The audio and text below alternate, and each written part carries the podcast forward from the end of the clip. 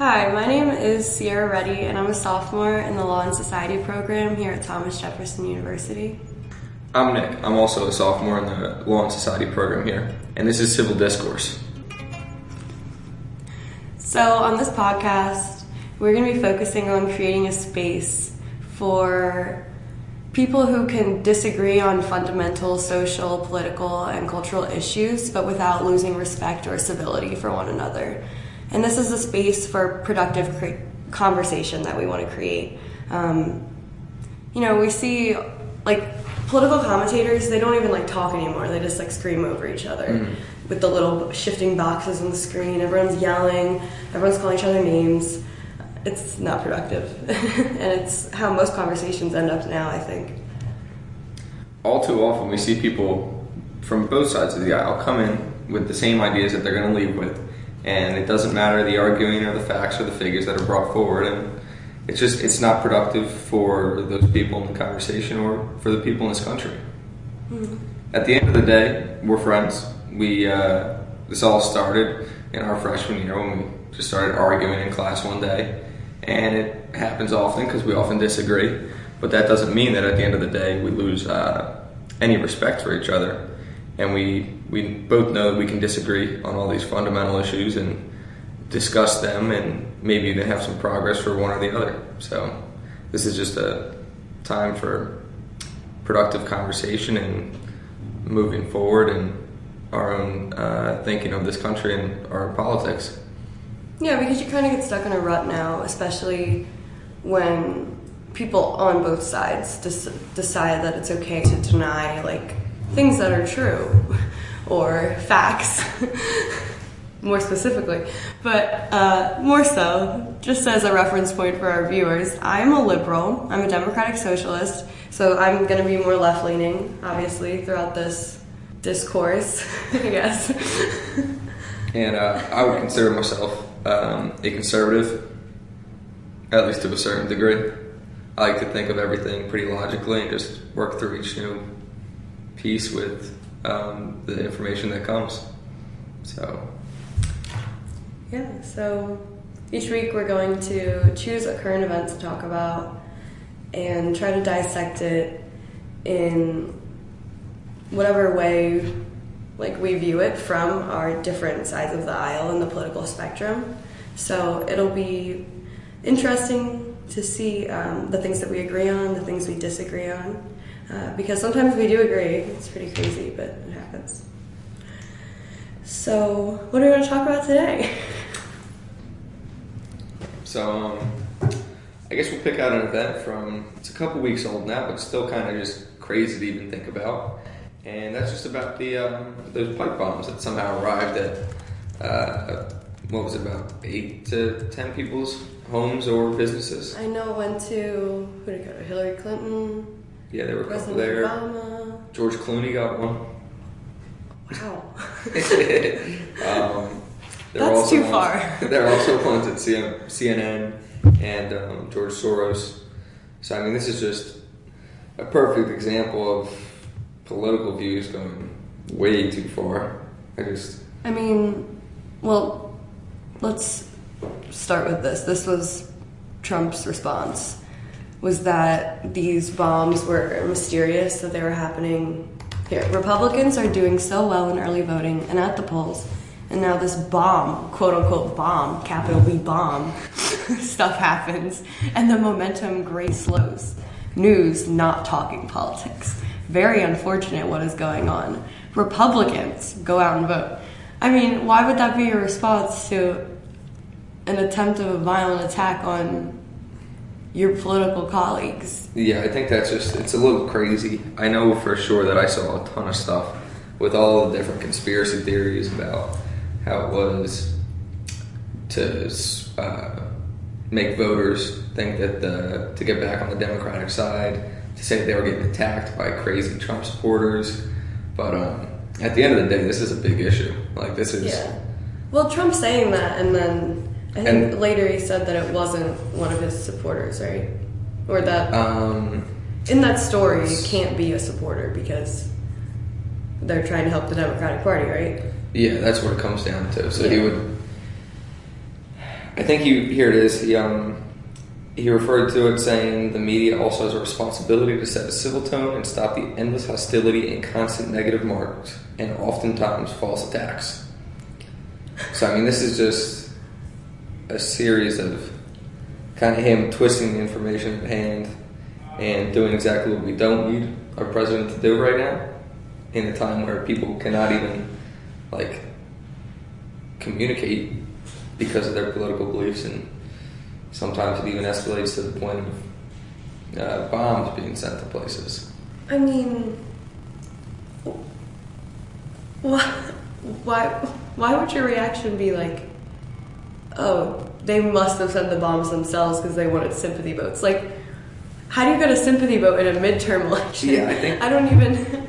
oh, boo hoo, George. Cl- Like, they aren't even the fucking candidates. Like, why would. I don't know.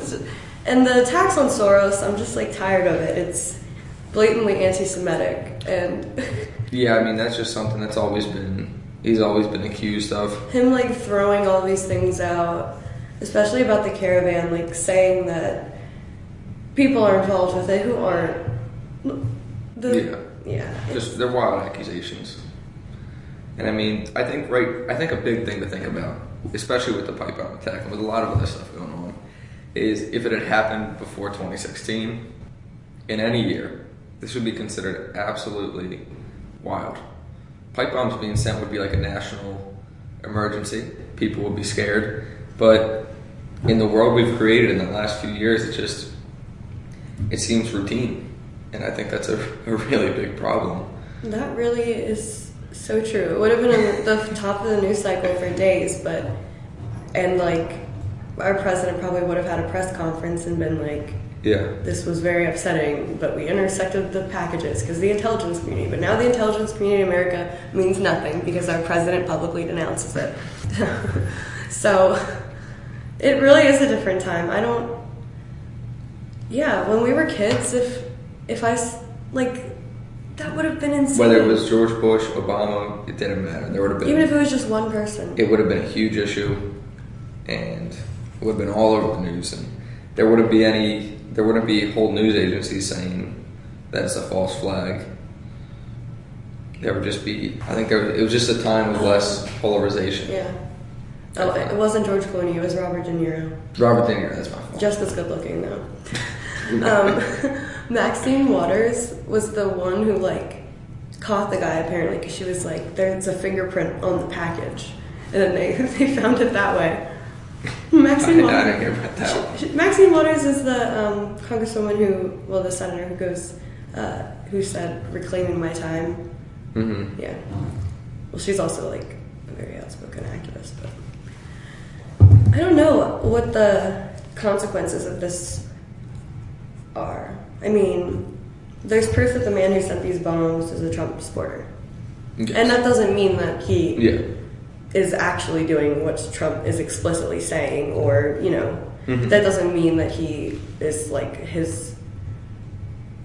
You know, someone Yeah, could be Christian but not follow the Bible. Even So- even then, I still think that's gotten the entire administration and his presidency into hot water. And this goes back to times like where um, uh, David Duke gave his support before he even got elected, and he doesn't denounce this stuff. And I, I don't think he does it in the right way. And I, I just think that becomes an issue, and it allows anybody to categorize these people who are just filled with issues and hate and mm-hmm. put them in the same box as the president. And that can only be fixed when he actually goes out and says the stuff that needs to be said and pushes these people away from him and creates his own circle of some calm and sanctity of his own administration, whatever he can find. But until he does that, it's just Who's letting him say this stuff though? Like, who let him tweet that? Who was like, "That's a good idea. You I- should do that." I, think mean, that's the, where the problem lies. I mean, he doesn't. This has been talked about for two years. Is how there is no filter, and everybody says he, he could be so much better if he just didn't tweet. I just think back to when Obama wore that tan suit and no one would shut up about it, and they were like, "Why is he wearing a tan suit? That's so unpresidential." I mean, and he tweets funny how lowly rated CNN. He's bullying the news outlets. like, we bullies Jeb Bush still. Poor Jeb is crying somewhere in Texas. Like, I it's it's like does being presidential matter? What is being presidential Yeah, that's a? I mean, that's a great question because it definitely changed, and I think uh, I think the perception is different. I don't know. It's probably not a good thing, especially for the future of the presidency. Maybe this is like a one-time deal. Mm-hmm. Maybe we'll like find some roots. It's pretty crazy to think about though, because like FDR, all he did was go on the radio and like Mm. wear normal people clothes. Yeah. People were like, "Oh my God, the people's president! He's Mhm. amazing. He's so human." But he was also like very stoic and you know a really good president and very Yeah. like respectful and it's like the conduct of the presidency is I think it's completely different now because people were you know this was endearing to people his honesty or his mm-hmm. his candor and lack of filter I don't that really scares me like I think it's just. I mean, I think it's the unpredictability that comes with hmm. the election of somebody who wasn't in politics to begin with. He was seventy-one or two and decided that he was going to try something new. And you know, I just I always think it's crazy just with the with the Twitter because like we have pro athletes and we have celebrities and they all have people that run their Twitters. Mm-hmm. But here it is: is the president of the United States is in his bedroom at 1 a.m. or 6 a.m. or whenever he wakes up and he's tweeting He's and putting stuff out. You're right. These are all at like 2 a.m. Yeah, like it's like he doesn't sleep. He just that's just I.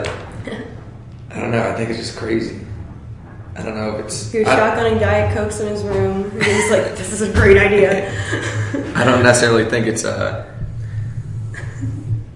I don't think the uh, the Twitter itself is good or productive. I think he should, and I've always thought this that he should definitely limit himself on what he does on there. I don't think he should because I want to know how crazy he is. Because I want to.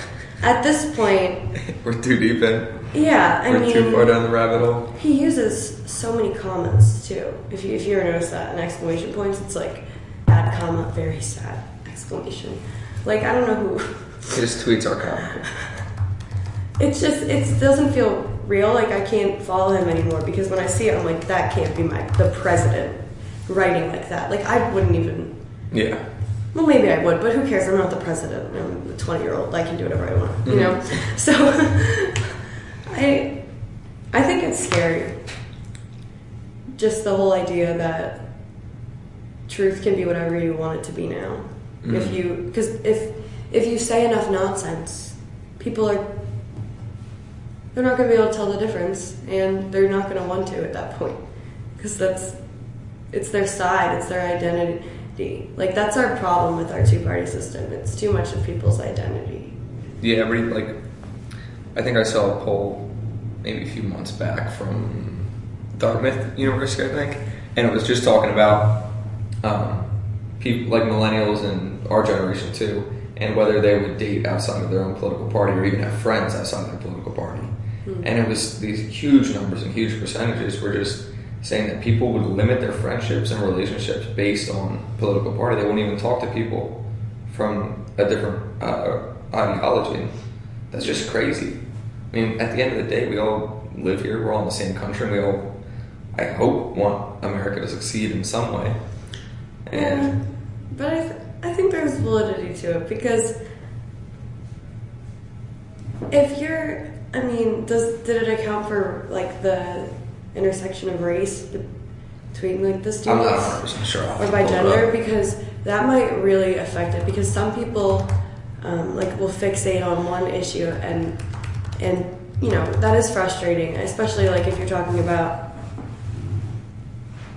like Black Lives Matter Mhm. you know and someone is like using KKK dog whistles and is like or has a Confederate flag on their car and you know you might not feel comfortable and it, it's the true. other way Yeah, too Yeah, you, You know, the extremists on like when I wear my pussy hat, like Mhm. a guy wearing a make America great again hat probably doesn't want to like be like, oh hey buddy, like he's probably doesn't want to talk to me. which is okay. But I mean, I don't know why it's that scary. Yes, this is. Um, it doesn't include the extremes of both sides, whether it's Um, the racism or like Yeah. whatever, whatever else is there is. Yeah, I guess people just don't want to be challenged or have to defend their beliefs. That's the thing I noticed a lot. I think. Yeah. I here, you, here you go. It says fifteen percent of all students at Dartmouth uh, lost a friend because of a disagreement over politics. And I mean, that's just See, I lost. I've lost. I only lost one friend over. I don't even think it's politics. They were just saying that like trans people don't deserve rights, and I was like, that's yes, that's not even. That's, that's not politics. That's just like yeah, why are somebody not being able to respect. Yeah, but people say that things like that would be considered politics, and This is true. Yeah. don't think that is correct. Another thing this has me thinking about is what does it mean for like the media? Are we anti-media now? I think the problem, because that's what you keep hearing. I mean, he keeps Donald Trump keeps saying that that CNN is the enemy of the state or the enemy of the people right now, and I think that's a problem because we do have more reliable news sources, ones that are less biased, but a lot of people, if you're on the left, a lot of people look to CNN. I think, and a lot of people on the right look to Fox News, and that's just it's not a place you can be in because th- those two news agencies are just both uh, tilted Fox in their own favors. whole Fox is a whole nother game. Come on, they entertain conspiracy theories on the on the daily. Like they're like, I- I, don't know, but there's some Jews in the caravan. Just throwing it out there. I don't know that. Yeah, I don't, like there's some Muslims like in there. There's Fox some terrorists. at all. But I do see the headlines that come out from CNN. I get them on my phone for some reason. They No, no, no. I get them too. And when I get the headlines and I see something, I wish. Let me just see if I can pull a few up. I got a headline the other day from CNN that read President Trump says, I'm not racist in new statement. it's like, well, it's out. He's not racist. I can't I find thought it was a them, but they are. headline. Yeah, I don't have them here. But I just, I always see them, and it always refers directly to Trump's America and the fear, and it, it, I think it builds a lot on the fear of what we could become, and as if the only person to blame for it is the president. hmm And it's just, I think it's, I think it's kind of dangerous to start just laying all the blame on one person when we do have an issue between the people of No, this country. I, I agree because people voted for him. Yeah. So obviously, there's a dividing people won't help. But I mean, there are a news agency. They're trying to make money the same way of this is true. Fox is. I mean, There's really no way to fix the news problem, I guess. It's not a I, problem, I but feel like there is because I, Trump like has shown a greater affinity for WikiLeaks mm, than like our intelligence community or when you look at like he loves Fox yeah, that's definitely. and he shouldn't really be saying that. I would agree with that. you know so i think it, i think media is extremely important i think that the boom of like new media that occurred when the internet came out in like right when we were born i guess like when it started getting Mhm. popular when everyone had a computer in their home it was more accessible it's like new news is all these blogs our social media all And- that and traditional news outlets it's interesting because what standard do they have to be held to anymore when we have You could just go to one that fits your like. That's. Yeah. I think. I think I get what you're saying in that. Like, there's hundreds. There's probably thousands you could go to. You could find them online. They fit exactly whatever you think. Mm-hmm. Whereas you go to like our parents or even older than that, and I mean you have. I guess it was Walter Cron- Cronkite. Like, during mm-hmm. Vietnam, you had you had three major channels, and they were all giving you the same news, and it was at least kind of unbiased. but that's kind of dangerous too because then you know there's people you know people would say that there's only three so they can control Exactly. what Yeah, you see that's the thing. it's like you know, there's just like this seesaw of Yeah. wanting more, but then realizing that there's a choice for everybody, and that everything is biased in some way or some other. Or are you going back to the other way? Yeah, and if you think about it, a lot of people our age get our news from social media. And social media, you create the news that you get. And it used to be that, like, when people listen to the radio, Mm. like, you had to listen to all different viewpoints. Like, you Yeah, couldn't yeah. choose, like, what you were listening to on your local radio station or, or what the current events were that people were talking about. Like, you were forced to listen to um, contentious perspectives. And now you create your feed, and when you don't want to see things, you block them out, and you cannot see, like you. You create your own worldview, Yeah, even, I mean, even when you're not uh, necessarily following people, like for Yeah. myself, example, like Still comes up. my on Instagram there's the explore page, Mm-hmm. and my explore page has a lot of politics on it, and there's there will be the crazy conspiracy theories that we see from the far right, Mm-hmm. but then I'll also get some from the complete opposite side, all on my one page. And, but there's more of one because I might because I might follow the president or I might follow Mm-hmm. um, like the armed forces. So that's where they start, what the uh, algorithm starts giving. And I mean, that's just it's kind of frightening that for some people who don't really know much about it or care to change it, they're they're just sitting there bouncing their own ideas off other people and back to themselves and making it seem like they're the only one that is correct in this country and the world. Yeah, you just reinforce your own ideas, and then keep reinforcing them, and Yeah, yeah, reinforcing just- them, and reinforcing them. Everybody's telling you you're right when in reality it's just you looking back at yourself. And then it makes it a lot harder to convince people that they were wrong because no one wants to be wrong. And Yeah. if you have a reality in your head and that's not the way things are, like cognitive dissonance can like drive you crazy. Mhm. So people will do anything to avoid it. So did you see what happened to um just on the basis of all this media talk? Did you see what happened to Jim Acosta last week? The CNN guy, I did not. Well, he had another um, run-in with Trump after the uh, it was the press conference after the midterm elections, where Trump was taking questions from the press corps, and uh, he got up and was asking questions, and I guess he asked too many that, and Trump didn't want to hear it, so he told him to sit back down. And uh, one of the aides at the White House was coming over to take the mic to take it to the next speaker, and Jim Acosta kind of like pushed her away to ask another question now there's like some debate because there was a video that came out that the White House released that some say was doctored to make it look like he was like hitting her hand away like a little bit harder. So like I don't know where that goes, but it was like from the official White House. So I'm not sure how true that story is. But what we do know is that Jim Acosta has he's had his um, press pass pulled, and he's no longer allowed to be there for um, the different briefings and stuff that all the other uh, news agencies would be there for. So he got it pulled because he argued with Trump, and it was almost kind of, even though it's like frightening to see the media and the president going back and forth how they were, it was almost comical in the video. well, CNN's suing. All right, is that what came, what came of it? Okay. CNN's suing the White House, and this is pretty cool. I think uh, Fox News is going to file an amicus curiae brief for them in their support. So what does that entail exactly? I mean, well, they're gonna um, basically file like because they're a reputable company, I guess, like a large corporation. They can vouch.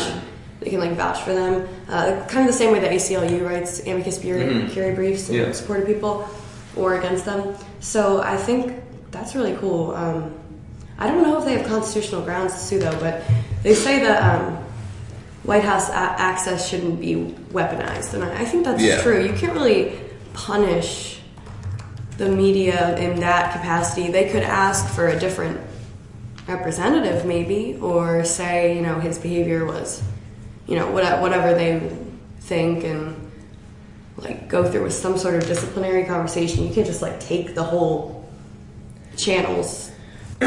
Yeah, I'm not sure it was as much. That's where it kind of gets it gets like a little hairy because you don't know whether it's like he did kind of not only disrespect the entire area as a whole, but he was he's like kind of pushing away. This aide's just trying to do her job. And he's kind of like pushing her away, and like Trump is asking to move to the next speaker. Like um, Acosta did. He got like a few questions to ask. Already did it, Mm-hmm. and he was just kept pushing and pushing.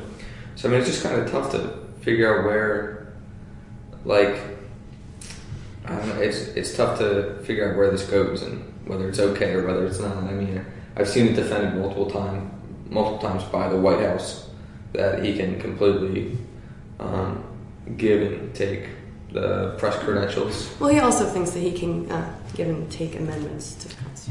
Well, that was a that's another lesson for him. He's gonna have to have, but I think there's definitely. But I think there's constitutional grounds for this suit. I think that the Fifth Amendment, I think that Jim Acosta deserved due process, or at least some sort of Yeah, disciplinary but maybe he shouldn't have.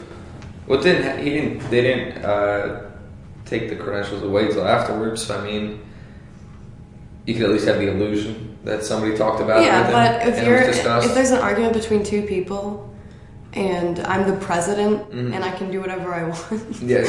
I shouldn't be able to just yeah, do that. There should be some sort of intermediary, like always. And the first, uh, uh, that- that would violate freedom of the press because then there's the question of like, who can we choose and, and not choose to let in? yeah, and you could shape the whole the media as a whole if you really wanted to. Yeah, like could he let a KKK newspaper come in? Mhm. I mean, I'm not saying he would, but Yeah.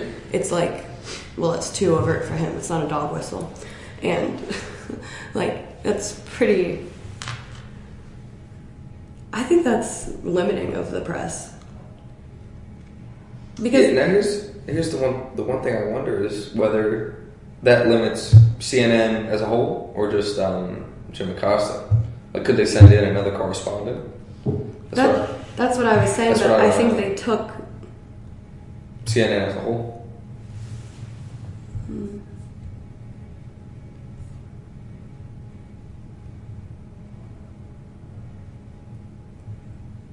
Um,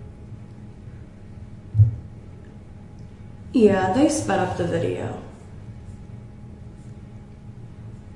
And, and the video was actually not shared by the White House at first, it was shared by an InfoWars correspondent. Oh, jeez. That's really where it came out first. Um, the edited video was first shared by Paul Joseph Watson, a contributor to the conspiracy theory promoting website InfoWars. Don't go on InfoWars. None of our listeners. If That's you go on InfoWars, don't listen to the show That is anymore. just what we need. I mean, he, he was being disrespectful, but he was being. Di- that's the thing. I mean, it's just maybe a warning, maybe something else, but maybe just like a week suspension. I don't know. I like, mean, again, why would they need to doctor the footage if he he like he, he was- legitimately was, being like. if he was already being When I watched it, I was surprised because like he was trying to shout like over, obviously shout over President Trump, and then this um, young woman was trying to take the take the mic from him, and he's like kind of like giving her the, like a stiff arm, holding her at bay while he talks in it, and that's where they sped it up to make it look like he like karate chopped her hand, but like it was, I mean it was weird, and then you have the president coming back and telling me he's he's like you're a rude and horrible person. like it was. Well, Trump can't really talk. This is true. He's been on stage at rallies before and made fun of people with special needs. He's claimed that. Oh my gosh! The, remember when he was talking about that soldier who died and his family, and he was like, because they were Muslim, he was like, um, the woman was crying because she was, uh, her husband was like being controlling over her because they're Muslim. and she was crying because they were talking about her dead son Mm, yeah. who died in the army. And I don't, I don't know. I mean, how rude is that compared? Well, I mean, it definitely takes one to know one, I guess. I, I, feel like I would have lost my. Honestly, it must be hard to keep your temper in that room where everyone's trying to talk at the same time That is and a crazy Trump's room. in the room. That is a crazy. I look. I actually had to look up um, just something to compare it with. So I looked up Obama's um, same press conference after the 2010 midterms, same, same first after his first election, and I mean it was a completely different, completely different energy. It was just him fielding a few questions here and there. they were there. There was nobody screaming in the background. It didn't have the whole room pictured. It just had him up on the uh, podium. But I mean, it was. It's a different atmosphere, and I think a lot of things have changed. I think people are frustrated because, you know, in my opinion, my, my biggest problem with Trump is, is his disregard for the Constitution because he has admittedly and repeatedly over or under skipped the step of due process, which is pretty essential. You know, um, with Joe Arpaio, with the other actions of like commuting sentences for it's it's just it it is disheartening. you know, what what does the truth mean? What does due process mean? D- does he understand that he can't just like say things or put out an executive order that nullifies a whole amendment? Like Mm, it's yeah. confusing why anyone would tell him he can do that. It's like they're telling him he can do that because there's people don't people don't actually know like you know you ask them on the street like what's the 11th amendment like they're not going to know you know because no one really pays attention to the government when you live in a country where you're you don't have to because you have freedoms you know I mean, there's a lot of stuff. yeah, like we don't get affected daily. yeah so people don't it's- people admittedly like don't know Mhm, absolutely. as much about like the way things work and even our president doesn't know about it and people are just like yeah you can do that like it's fine but i don't know what does the constitution mean what it used to So I think like I personally know a couple like I, I have a couple friends who just like they don't read or know anything about politics. They have no desire to. I guess that's fine. You have you can do whatever you want here. And I mean I think at that point what happens is you have people all over like that that don't really know about politics. They don't know about the Constitution. They don't know about the rule of law and just how things are supposed to work. But they like the ideas. So here you have people that like the ideas but don't understand the process. And without understanding the process, you just think that uh, it can just get changed. This can just happen. It's simple. But in reality, there's huge steps that have to be taken to even get close to bring those ideas to fruition. yeah i mean i mean i think that's an issue of the times Mm. you know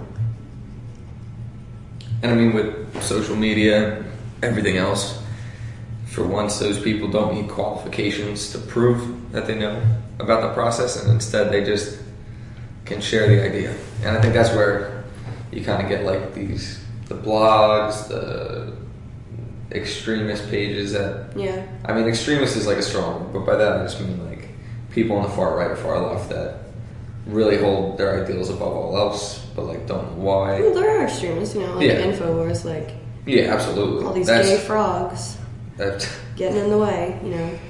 I don't. I think that it's scary because there's a check and balance for everything in our government except for the president's right to pardon people. Mm. And Kavanaugh thinks has switched his ideals since he said that um, you know vilified Clinton a lot of years ago. That President Trump he thinks he should be able to pardon himself if he is found uh, to be involved in the collusion, Mhm. which is I don't know. I think that just can he just take out all the liberal outlets away now if if they you know Yeah, I don't know. if they all get karate chop videos of them um, and that's definitely something that has to be protected just for the safety of the media as a whole. Because I mean, that's you do. It starts. If anything were to be able to taken from taken from here further, I mean, it could just get dangerous. I think. I mean, Kellyanne Conway said that the karate chop video wasn't altered, but it was in fact sped up. To make it. That's just, I don't even know about that one. I don't know. I feel like everyone else has gotten like got fired already, like and got new people in all these positions. But like Kellyanne I don't know Conway's how she's persisted, and I'm just tired of her. She did like she every once in it'll be like once every like two months. She makes me miss Sean Spicer. There will be like a big Kellyanne Conway quote. Yep. It just gets thrown in. Well, I don't know if we found a solution to this problem, then we definitely established some common ground. Yeah, for sure. So that is. I mean, we'll, wra- I guess we'll wrap up our first episode here. Um, this is the Law and Society Podcast Network. Uh, I'm Nick, And I'm Sierra and thank you for listening. to Civil Discourse.